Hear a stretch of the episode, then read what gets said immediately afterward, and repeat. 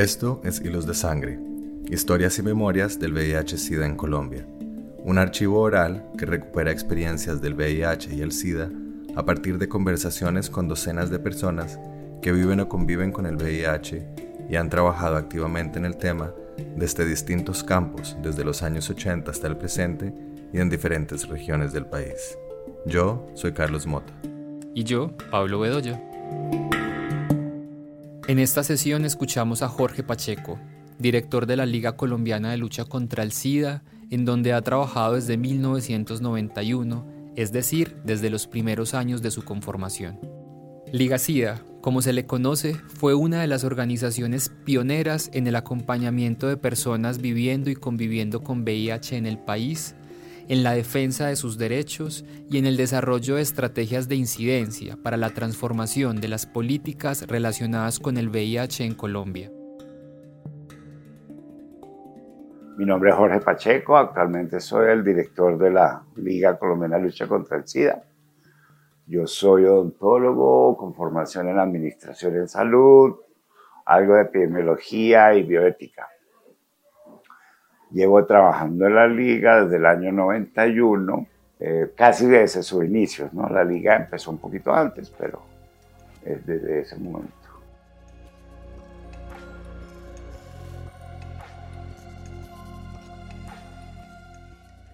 Cuando yo estaba en la universidad estudiando odontología, mi mejor amigo nos contó que él tenía VIH.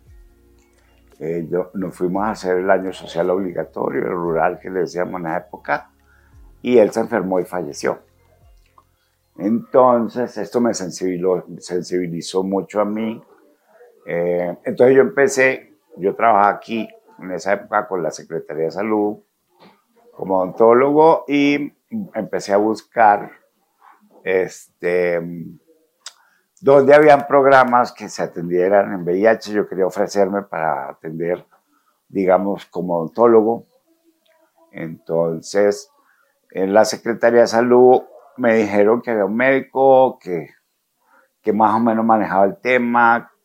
Yo lo busqué y él me dijo que él tenía una fundación, que era esta, la Liga Colombiana contra el SIDA, que que si trabajaba con él aquí. Entonces, pero ahí viene de que la muerte de mi mejor amigo eh, fue muy dura. Y en esa época pues era muy complejo, ¿no?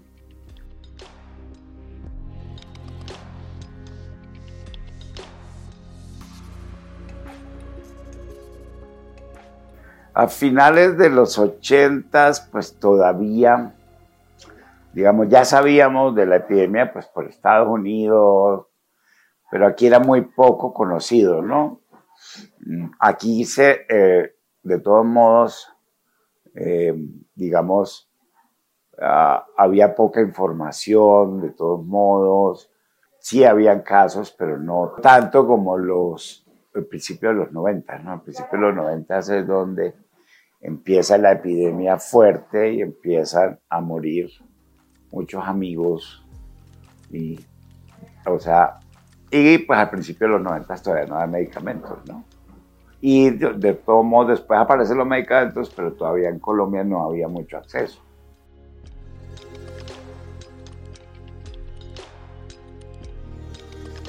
Yo lo que aprendí fue autodidacta, o sea, yo leía libros de inmunología y de todos modos, en los libros de patología aparecían como capitulitos muy pequeños, todavía no se sabía exactamente qué era, cómo se transmitía, o sea, hasta que ya se descubrió cuál era el mecanismo de transmisión, pero era muy incierto en esa época. En las universidades lo único, yo me acuerdo, terminando la carrera nos obligaron como a usar guantes. Antes no se usaban los guantes cuando uno atendía en odontología. Empezamos a usar guantes y eso. Pero en el contexto de salud había un terror un pánico de parte del personal de salud para la atención de las personas que las diagnosticaban y sobre todo aquellas que llegaban a fase SIDA, posiblemente se infectaron a principios de los 80, ¿no? Entonces, eh, había un terror. Por ejemplo, los odontólogos no querían atender personas con SIDA o viviendo con VIH. El, el personal de salud, médicos enfermeras, era horrible en esa época el temor a tocar a las personas. Esas primeras personas sufrieron mucho, porque no había contacto físico, había mucho temor. Eh, y pues no eran muy claros los mecanismos de transmisión, como te dije anteriormente.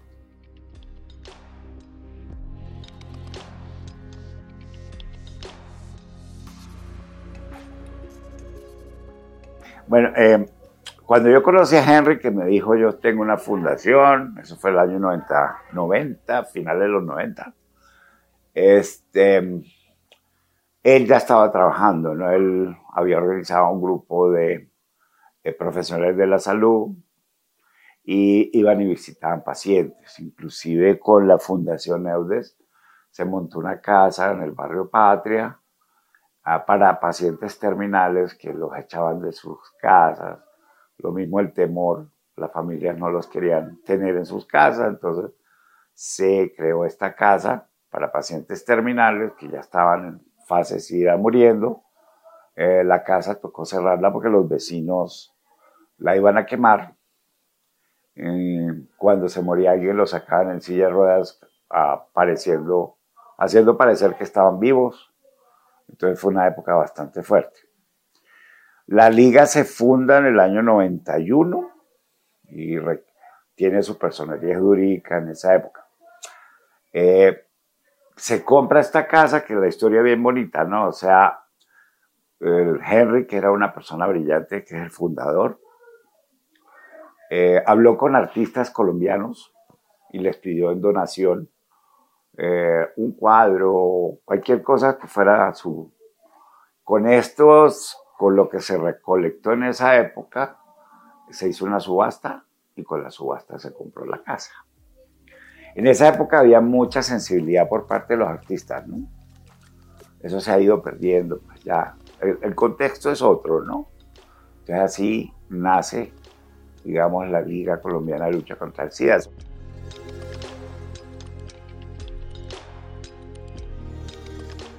En esa época el VIH pues había que mantenerlo oculto, ¿no?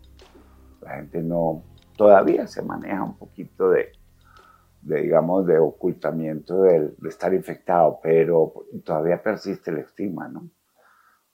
Em, aparte, como dije yo en una entrevista, aparte de enfrentar, el SIDA tiene una cosa muy compleja que que toca la sexualidad. Entonces, y la sexualidad para nosotros es un tabú todavía. Aquí no hay educación sexual en Colombia.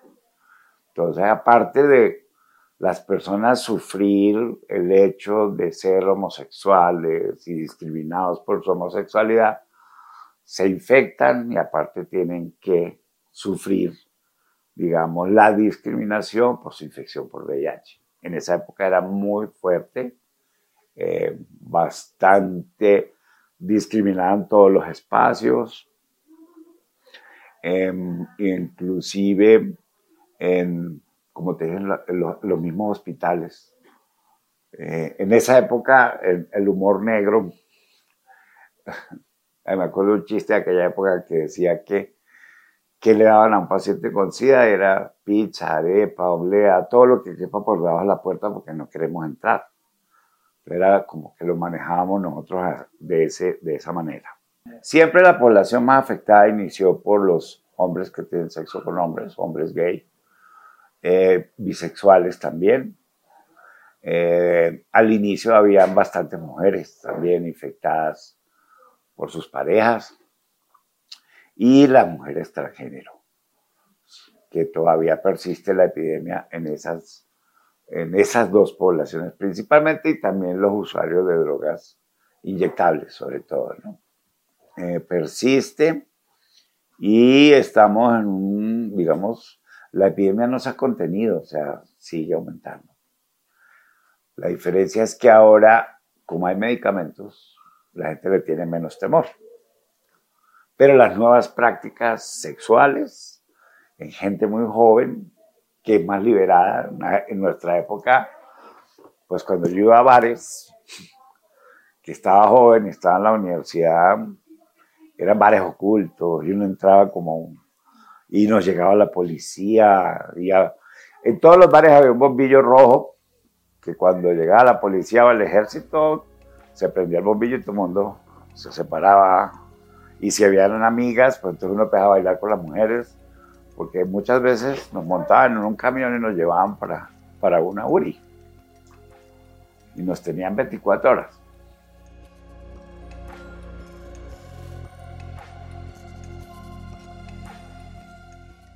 Nosotros trabajamos mucho, sobre todo inicialmente con sus familias, ¿no? El principal rechazo inicial era de sus familias. Y si tenían hijos o habían niños, eso era, les marcaban los platos, les marcaban los cubiertos, los vasos, eh, pues parte de la ignorancia y de la falta de información de, la transmisión de la, de la infección pero sobre todo las familias, ¿no? Se crearon muchos hogares de paso.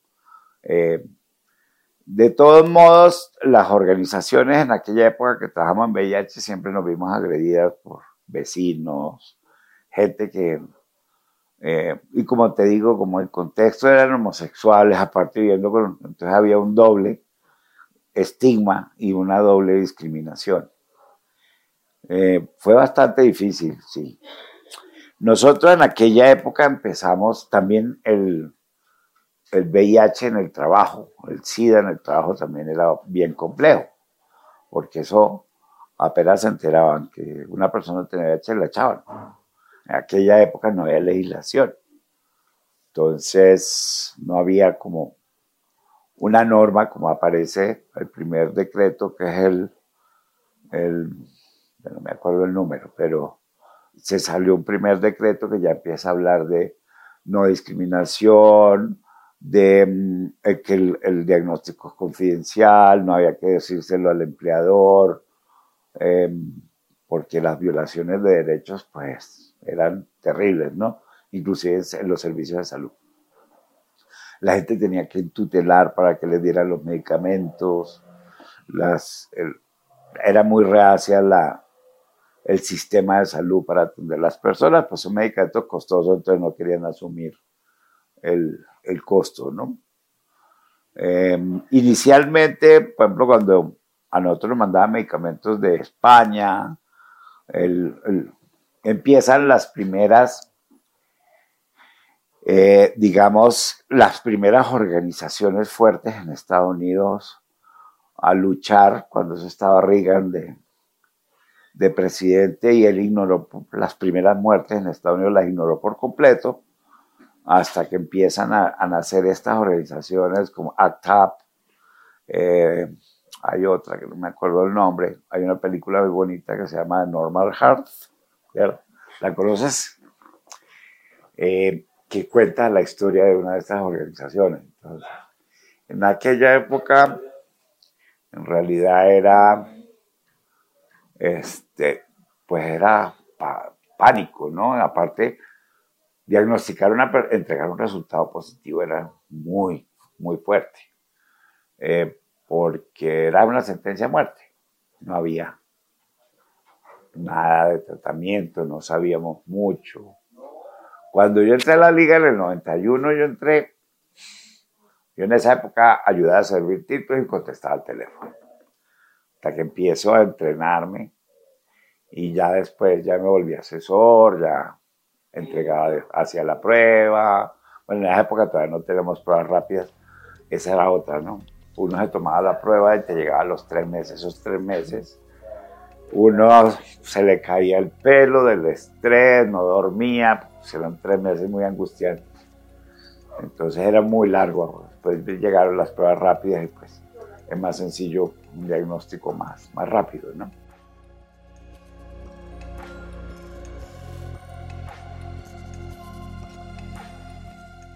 Inclusive hubo mucho desplazamiento forzado por el hecho de ser gay y por el hecho de vivir con VIH. Si se enteraban en los pueblos, los paramilitares, más que todo, porque digamos la, lo más fuerte de, del conflicto armado fueron los paramilitares tratando de modular y modelar el comportamiento de las poblaciones, ¿no? Inclusive las mujeres, si encontraban una niña en un pueblo, yo soy de Ocaña, norte de Santander, y esa era una zona donde estaba este, paramilitares y el ELN sobre todo, si veían una niña con minifalda le pegaban porque esa no era la manera de vestirse, ¿no? Entonces con el VIH, por supuesto. Inclusive a nosotros muchas organizaciones o empresas nos decían vengan y nos hacen una campaña, hacen pruebas, pero nosotros que queremos conocer el listado de las personas que salen positivas. Y nosotros dijimos, eso no se puede. La confidencialidad de la infección no se puede, no se puede romper. ¿sí? Entonces, sí hubo mucho de, de violencia, sobre todo en poblaciones pequeñas. Inclusive en estas poblaciones, por ejemplo, si son cercanas a capitales, preferían ir a la capital de su departamento, o aquí en Bogotá venía mucho de Boyacá y a los alrededores del mismo Cundinamarca para hacerse la prueba aquí, porque en esos pueblos pequeños tenían un amigo en el hospital o un conocido que pronto revelaba su diagnóstico.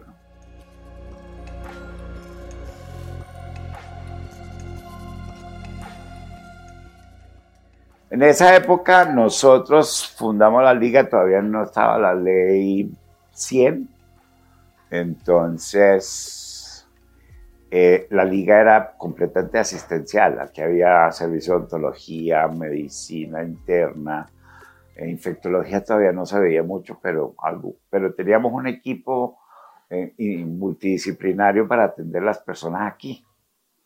Eh, con la aparición de la ley 100 en el 93, creo que es 93. mi memoria falla mucho. en el 93 ya sale la ley 100, entonces ya empezamos todos a afiliarnos a la GPS y ya empieza la atención. Sin embargo, fue una lucha también para que empezamos, digamos, en esa época, empezamos a entrenar ah, y a sensibilizar al personal de salud. ¿Sí? Que se crearon los grupos de autoapoyo para aquellas personas que estaban infectadas. Eso era lo que hacíamos. Teníamos oficina legal para que estuvieran constantemente poniendo tutelas y acciones legales para acceder a los servicios y a los procedimientos de salud. Todo era con tutela. Eso era bien complejo porque pues todas se negaban a atender. Había un rechazo muy grande, y lo he dicho varias veces, por el personal de salud, y por el, personal, digamos, ah, inclusive el administrativo. Y el otro es que yo siempre, y tuvimos un proyecto y, lo vamos a continuar, a entrenar, digamos, al personal de vigilancia. Personal de vigilancia en los centros de salud, los hospitales, es el dueño. Y las personas tienen que contarle a él a qué va, que eso es revictimizar, ¿no?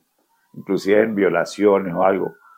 Entonces hay que sensibilizar para que, para que estas personas pues eh, no hagan eso y para que estén, digamos, no rechacen, no discriminen, eh, sobre todo y sobre todo la población trans, que es la más afectada en ese aspecto, ¿no? El ingreso de la población trans al servicio de salud, la navegación del servicio de salud es muy compleja casi ninguna quiere, porque pues las maltratan mucho. en aquella época, el decreto 559, ya me acordé, fue el primero que se trabajó con el Ministerio de Salud. Nosotros participamos en la construcción de este. Es donde se normatiza todo lo referente al, al VIH en Colombia. Ya después, después de la ley 100, se crea el otro que es el 1543, que también lo normatiza y se actualiza. A, a, valga la redundancia, actualmente se está reformando de acuerdo a cómo va la epidemia. ¿sí? Em, en los primeros días fue muy duro y inclusive la mayoría de los que trabajaban aquí vivían con VIH, entonces se morían. Era entonces muy doloroso, ¿no? tus compañeros de trabajo.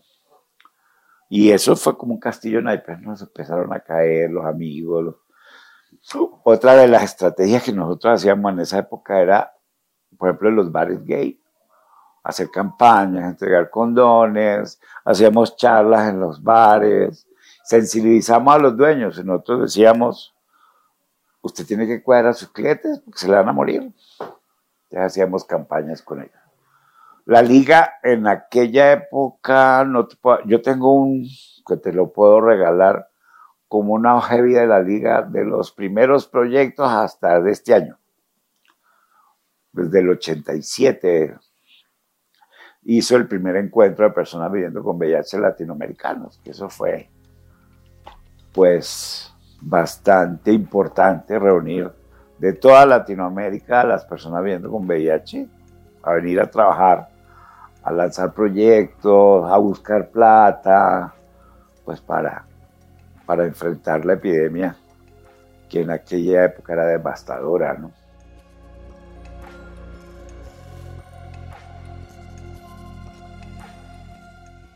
Todos fundamentales, por ejemplo, el, pues colaborar en la construcción de un, de un, de, un, de una ley que, que, que protegiera, digamos, las personas viviendo con VIH. Lo otro, trabajar en temas de estigma y discriminación, ¿sí? Era, y todavía sigue siendo. El estigma y la discriminación es uno de los factores de que la epidemia crece. Trabajar con la homofobia, eh, el machismo, inclusive, ¿no? Eh, sobre todo con, con las mujeres. Eh, ahora te cuento algunos casos, anécdotas, ¿no? Que uno que no son anécdota, pero una mujer viene a hacerse la prueba de VIH y una mujer que no ha tenido relaciones sino con su pareja y después se hace la prueba, sale positiva y el tipo termina golpeándola porque resultó positiva sabiendo que él fue el, el que la infectó, ¿no? Entonces son casos de violencia bastante extremos. Inclusive entre parejas del mismo sexo también pasaba entre parejas del mismo sexo también hay violencia de género y violencia intrafamiliar. Nosotros a veces, los mismos gays, somos, tenemos una discriminación internalizada, como decimos nosotros, ¿no? Hay mucho estatus, no, el gay, yo no me junto con este, o sea, yo me siento mejor que aquel. No hay una solidaridad, digamos, muchas veces dentro de nosotros mismos, ¿no?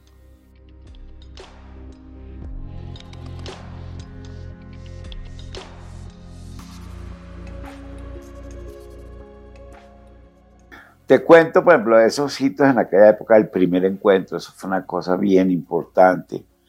Este, empezar, ¿no? empezar a que eh, el Ministerio de Salud crea el Consejo Nacional de SIDA, entonces empezamos a participar nosotros como, como organización civil en las decisiones que se tomaban respecto al VIH en Colombia. El otro fue hace unos, hay varios eh, pero el otro fue hace unos cuatro años que eliminamos junto con otra organización y un abogado que es Germán Humberto, que lo conoces. Eh, hicimos una, una, empezó con una tutela y después ya este, se logró que fuera revisada por la Corte Constitucional, que era eliminar la criminalización o la penalización de la transmisión del VIH. esa es una de, las, de los logros. Pocos países de Latinoamérica han podido lograr eso. Porque, pues, eh, la infección por VIH es, pues si a uno lo violan o, o le ocultan, pues no está bien, pero muchas veces, digo yo, eh, uno eh, es tan responsable que infecta como el que se deja infectar, porque pues ya sabemos los, los medios de prevención que hay. Pues si se rompe el condón, pues un accidente. Pero si hay el condón, el condón es muy efectivo, un 98%. El 2% de no, de no, digamos, que funcione es por mal uso. Usar lubricantes a base de petróleo, vaselina, cosas así.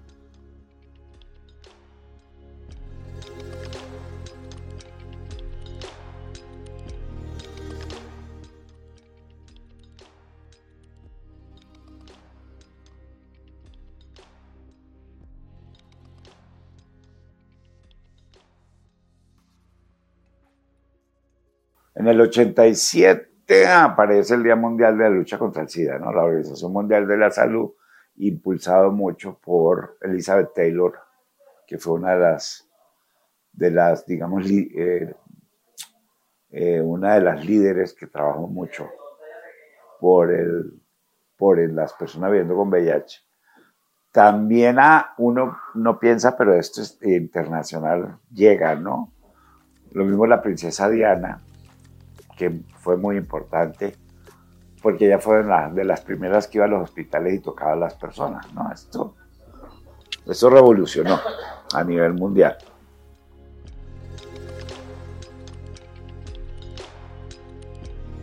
Otro hito aquí, aquí en la liga se toma la decisión de crear una organización, una red latinoamericana, sobre todo de hombres gay, que en aquella época no se podía poner la palabra gay por un lado, entonces se llamaba CICAL, era Asociación para la Salud y la Ciudadanía. Entonces, porque a veces, si era una organización, digamos, marcadamente gay, eh, era difícil conseguir financiación, ¿no? Em, eso se, se creó, se ideó aquí, después, no recuerdo si fue en Brasil donde se consolidó, sí, allá allá se, se registró la ACICAL. O sea, terminó hace unos años y después se fundó Gay Latino, que yo soy uno de los fundadores por parte de Colombia. Nos reunimos un líder por cada país de Latinoamérica. Ahora estamos trabajando a nivel de Latinoamérica con esta organización. Yo voy, no sé si te va a costar trabajo, porque yo voy de para atrás y para adelante. Sí, estas, estos trabajos en red son bien importantes, ¿no? Eh, por ejemplo, en Cali está Osvaldo Rada, que es, también ha trabajado mucho, Gustavo Campillo, que ha tenido un trabajo muy bueno, Denis Silva, ahora está también Miguel Barriga, no sé si lo entrevistaste, de Red Somos, son organizaciones más, más recientes, eh, pero tienen un trabajo importante en VIH, ¿no?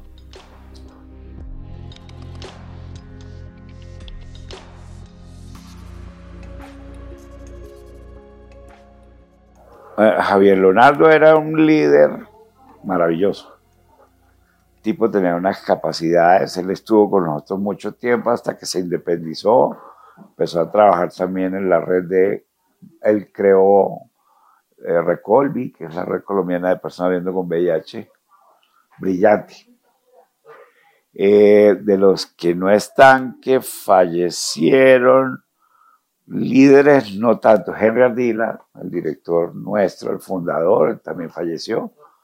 Em, a ver, no recuerdo más de líderes como tal. A nivel de Latinoamérica sí hubo muchas pérdidas eh, de líderes que eh, no sé qué pasa a veces que los líderes, o sea, como decía la mamá de Javier Leonardo, hacen la tarea, pero ellos no se cuidan. Hay un, tal vez un descuido un agotamiento, no, no entendemos por qué llegaron a esta fase, digamos, por qué muchos se dejaron morir, ¿no?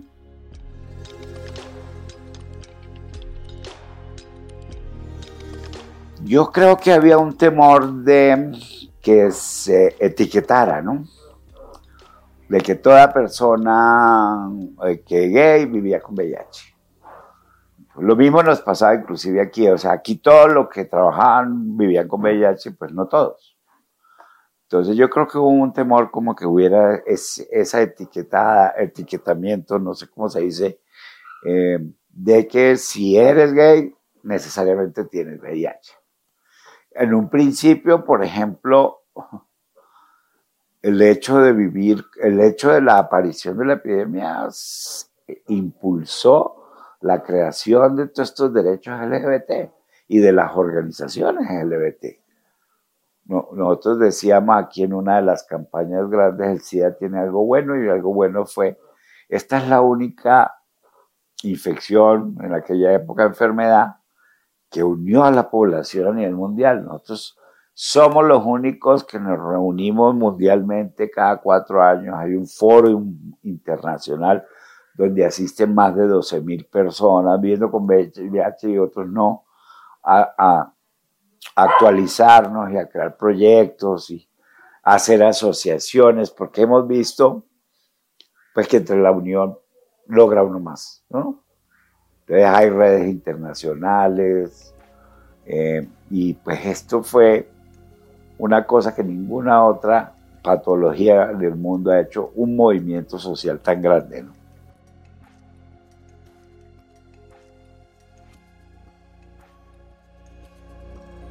Bueno, el primer cambio uh, fue la aparición de los medicamentos, ¿no? Eso fue una cosa, pues, que permitió que las personas tuvieran un proyecto de vida, ¿no? Que cuando se diagnosticaban en la época no. En la respuesta al VIH mm, aparecen, digamos, las poblaciones clave, que no nos gusta que se llamen así, pero eh, en realidad lo que quiere es que los recursos vayan hasta las personas que mayor carga de la epidemia la tienen. Eh, eso continúa, o sea, eh, aparece el, Fondo Mundial contra la, la malaria y la tuberculosis. Ellos siguen dando fondos importantes para el país. Eh, actualmente ha cambiado mucho en que tenemos nuevas tecnologías de prevención, ¿no? Aparece la prevención combinada o el PrEP, que es un avance grandísimo. Aparece lo de indetectable, igual intransmisible. También aparece el autotest, que es que tú compras la prueba y te la haces en tu casa, que eso es para las poblaciones que nosotros decimos invisibles, que no quieren venir a un sitio acá, que todavía no, no quieren salir del closet o no quieren, o sea, se la quieren hacer en privado. De todos modos, en algún momento no tienen que contactar para continuar con su diagnóstico. todas estas cosas han permitido, digamos, con mayor este desarrollo de la respuesta al VIH. La sensibilización, por ejemplo, cuando los artistas nos dieron a nosotros, en aquella época fue como muy fácil, había un, el impacto era muy grande, la gente estaba muriendo, o sea, ahora ya no es tan marcado como antes, ¿no? Ya, nosotros, yo le digo al, al, la infección por VIH es la cenicienta, la cenicienta del, de la salud sexual y reproductiva, ¿no? Aquí en Colombia, por ejemplo, no hay programa de VIH, como lo hay en todo, casi todo el mundo. Y cuando no existe un programa, pues no le destina recursos. Entonces siempre el VIH ha estado, en una época tuvo mucha relevancia, ahora no tanto.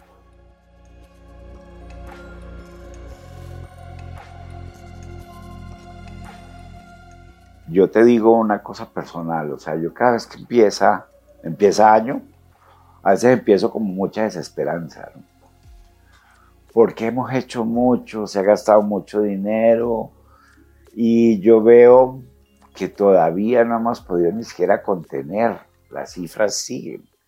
Y hacemos, hacemos, ¿sí? Y eso me preocupa. Y sobre todo que los recursos ya no, no, tenemos tantos como antes. Y con la aparición del COVID fue un, un, golpe bastante grande para la epidemia, como lo hablamos al principio, ¿no? Sobre todo inclusive los trabajadores sexuales estaba muriendo de hambre prácticamente, ¿no? Y esto, una de las cosas, de, los problemas que ha tenido, que te dan la prueba gratis, te dan los medicamentos, pero protección social no hay. O sea, si tú no tienes trabajo, si no tienes, este, y con la pandemia eso aumentó mucho, este, el gobierno no tiene una estrategia de ayuda a las personas, Que nosotros, por ejemplo, aquí en la pandemia buscábamos donaciones para que la gente fuera y tuviera al menos para el pasaje a ir a reclamar sus medicamentos. A mí me angustia mucho de, sobre todo en estos comportamientos, los jóvenes ahora pues son más liberales y más. Yo no critico porque, yo no juzgo. Unas cosas que uno aprende aquí eh, con este tema es a no juzgar, sino a orientar para que pues minimice el riesgo. Pero, por ejemplo, estas nuevas manifestaciones, estas orgías, las que en París, ponen mucho riesgo y ahora con la aparición del monkeypox o la viruela del mono, eh, que ya, por ejemplo, dos personas murieron en Chile. Entonces eso nos preocupa. Y los activistas estamos dándole reunión con el ministerio, haciendo lobby, porque aquí todavía las vacunas todavía no han llegado. Ya en Chile están vacunando, en Centroamérica están vacunando, y Colombia nada. Entonces yo pienso que todavía, al ser una epidemia concentrada en poblaciones que en alguna época pues somos aparte de la sociedad, alguna vez fuimos la escoria de la sociedad, no le dan la, importancia que debe tener, ¿no? Acuérdate al principio que le decían la, al VIH la infección de las tres H, hemofílicos, homosexuales y haitianos, que, tenían o tienen todavía una prevalencia muy alta. Entonces, a veces empiezo con desesperanza, pero sigo. Llevo 32 años en esto y, y todavía me preocupa, ¿no? Y sobre todo el abordaje con jóvenes lo discutimos y decimos, bueno, ¿cómo hacemos? No van a usar condón. Llegó la prevención con la PrEP. Yo pienso que estas cosas pues pueden prevenir nuevas infecciones. Pero ahorita la pandemia se disparó. Y a veces también descubrimos las otras infecciones de transmisión sexual. ¿no? La sífilis en Colombia está disparada. Entonces, esto también este, también nos preocupa un poco. Tengo la esperanza de con la estrategia de, de la Organización Mundial de la Salud y UNUCIDA, que es el 95, 95, 95 horas, de aquí al 2030, yo no creo que la erradiquemos, pero al menos disminuyamos, digamos, las nuevas infecciones. Ya vienen nuevas tecnologías también que van a permitir, tú conoces de la indetectabilidad, ¿no? Hay nuevas, hay, hay una, una, vacuna que está como en, etapa 3, posiblemente para vacuna preventiva para la persona que no se ha infectado. Y ya vienen, por ejemplo, esquemas de medicamentos, que es una inyección bimensual o semestral, que va a ser mucho más fácil.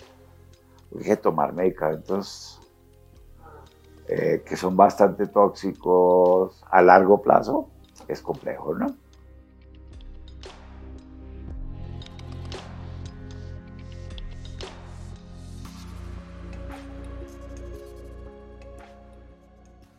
Fue una lucha porque la gente pensaba, el mismo personal de salud, y era, bueno, va a aparecer PrEP, estos van a poder a tirar como locos.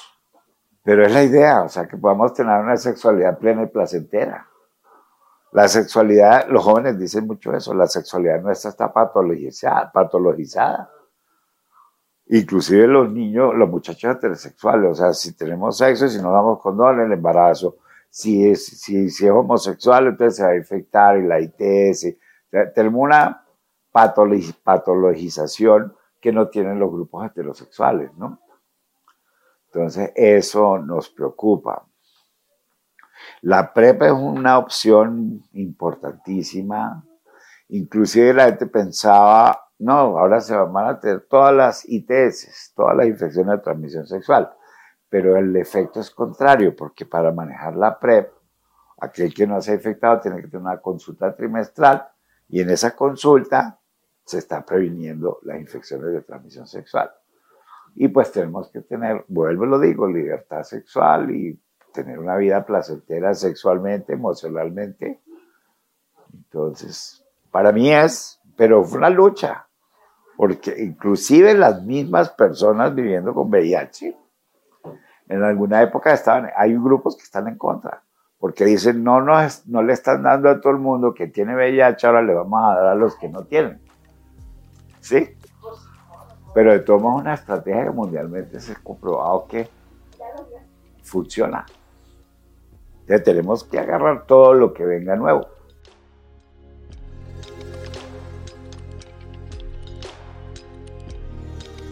La lucha por la PrEP ha sido en espacios de toma de decisiones con el gobierno, apoyados por organizaciones internacionales. Por ejemplo, em, la, doctora Berta Gómez fue una impulsora que tuvo que romper esquemas, eh, ponerlo, eh, reunirnos, eh, traer la experiencia de Centroamérica, traer la experiencia de otros países para que se viera aquí, tener reuniones internacionales para mostrar la efectividad. Colombia tiene una particularidad que así tengamos medicina basada en la evidencia en otros países, aquí tienen que hacer una prueba piloto para ver cómo funciona aquí. Gastar mucho dinero en una investigación que ya está comprobado. Puede ser que los comportamientos en otros países, los desarrollados, sean diferentes, pero, pero el, efecto es el mismo. Y no hay necesidad de gastar dinero para crear evidencia cuando ya la tenemos. Por ejemplo, Centroamérica, que está muy atrasada en otras cosas, Centroamérica es, es más avanzado que nosotros en la respuesta al VIH. Ellos manejan pruebas hace tiempo, aquí nosotros apenas, y ya quedó en la guía de atención. Yo participé en la construcción de la guía de atención que salió el año pasado. Yo estuve en la parte de prevención, yo me metí como representante de las organizaciones contra VIH un trabajo bastante fuerte, fueron casi un año, reuniones casi que diarias, de 8 a 10 de la noche, revisando la guía. Y, y yo me metí, insistí, insistí, porque todavía el Ministerio de Salud es muy conservador, ¿no? aparte, no, no, es que la salud está muy politizada, ¿no? Entonces nosotros dependemos del político de turno para que digamos, priorice. Hay unos, por ejemplo, en las instituciones, una persona ojalá lo pudieras entrevistar es Manuel González, el subsecretario de Salud Pública. Manuel está en Secretaría de Salud y en realidad hemos visto que las instituciones no es la institución como tal la que responde, ¿no? Sino es una persona que se abandera y empieza a buscar recursos dentro de la organización para impulsar. Son las personas más que las instituciones.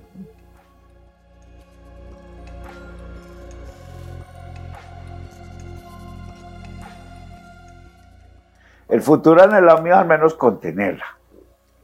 Pues yo no creo que la podamos erradicar tan fácil. Eh, contenerla, que al menos no haya nuevos casos, ¿sí? Que, o disminuya al menos. Para mí es disminuir entre menos personas vivan con VIH, menos posibilidades de que se transmita la infección. Que, que logremos, digamos, que la PrEP sea masiva, que ya las EPS la adopten y uno vaya y, la persona que no está infectada y se la entreguen. O sea, yo pienso que esto permitiría controlar, tener menos infecciones nuevas. Eh, yo veo lejos la erradicación pero eso lo veo yo en el futuro, ¿no? ahí seguiremos trabajando hasta donde podamos.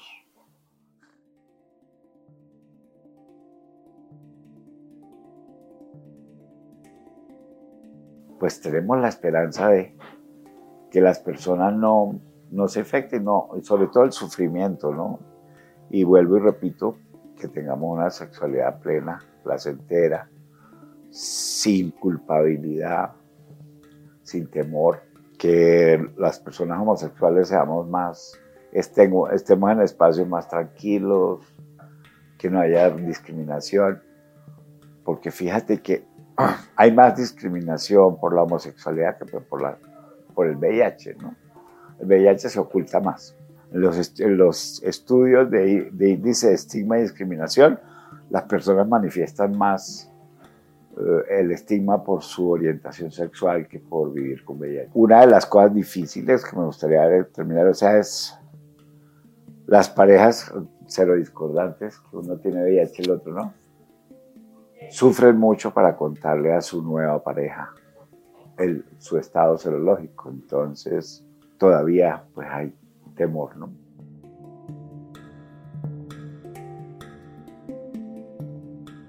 Hilos de Sangre, Historias y Memorias del VIH-Sida en Colombia, es un proyecto de Carlos Mota y Pablo Bedoya. Edición de audios, Juan Camilo Ortiz, con apoyo de Penn Mellon Just Futures Initiative, Museo de Arte Moderno de Bogotá y Grupo de Investigación en Intervención Social, Universidad de Antioquia.